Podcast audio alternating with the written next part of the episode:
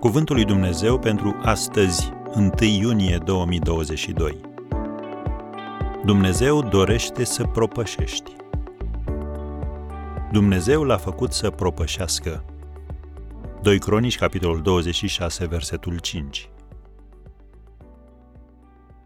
Gândește-te astăzi la următoarele întrebări și te rog să răspunzi sincer. 1. Crezi că poți să fii un om de succes și o persoană spirituală în același timp? Unii identifică sărăcia cu smerenia și conchid că un om de succes nu poate să fie și smerit. Nu e așa. Am citit mai devreme, în timpul când a căutat pe Domnul, Dumnezeu l-a făcut să propășească, e vorba despre Ozia împăratului Iuda. Succesul nu-ți dă dreptul să-i privești pe ceilalți de sus. Dar când oamenii de succes vorbesc, ceilalți ascultă.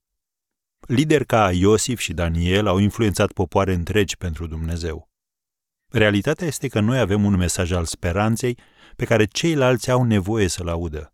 Însă, fără mijloacele potrivite, cum îl vor auzi? Vezi Romani 10, versetele de la 14 la 17. Dacă te-ai mulțumit cu puțin, roagă-te pentru o credință mai mare și începe să țintești mai sus în viață. O a doua întrebare. Te temi de succes? Poate îți este frică de presiunile și de prețul pe care l-ai deplătit pentru succes. Să fii lider poate însemna să fii singur, iar tu preferi să fii înconjurat de oameni. Sau poate ai fost doborât și ți este frică să te ridici iarăși.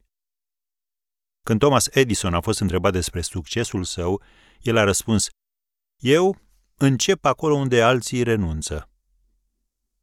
John Foster Dulles, fostul secretar de stat al Statelor Unite, a declarat Mărimea succesului nu este dată de vreo problemă dificilă și greu de rezolvat, ci de faptul că este aceeași problemă pe care ai avut-o și anul trecut și nu te-ai dat bătut.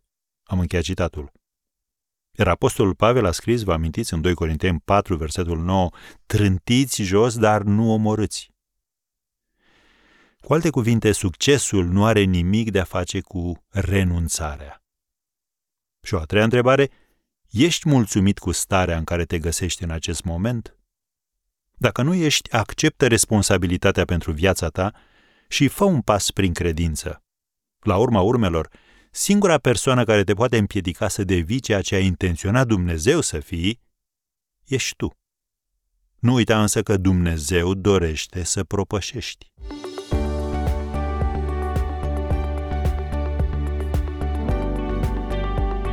Ați ascultat Cuvântul lui Dumnezeu pentru astăzi, rubrica realizată în colaborare cu Fundația SER România.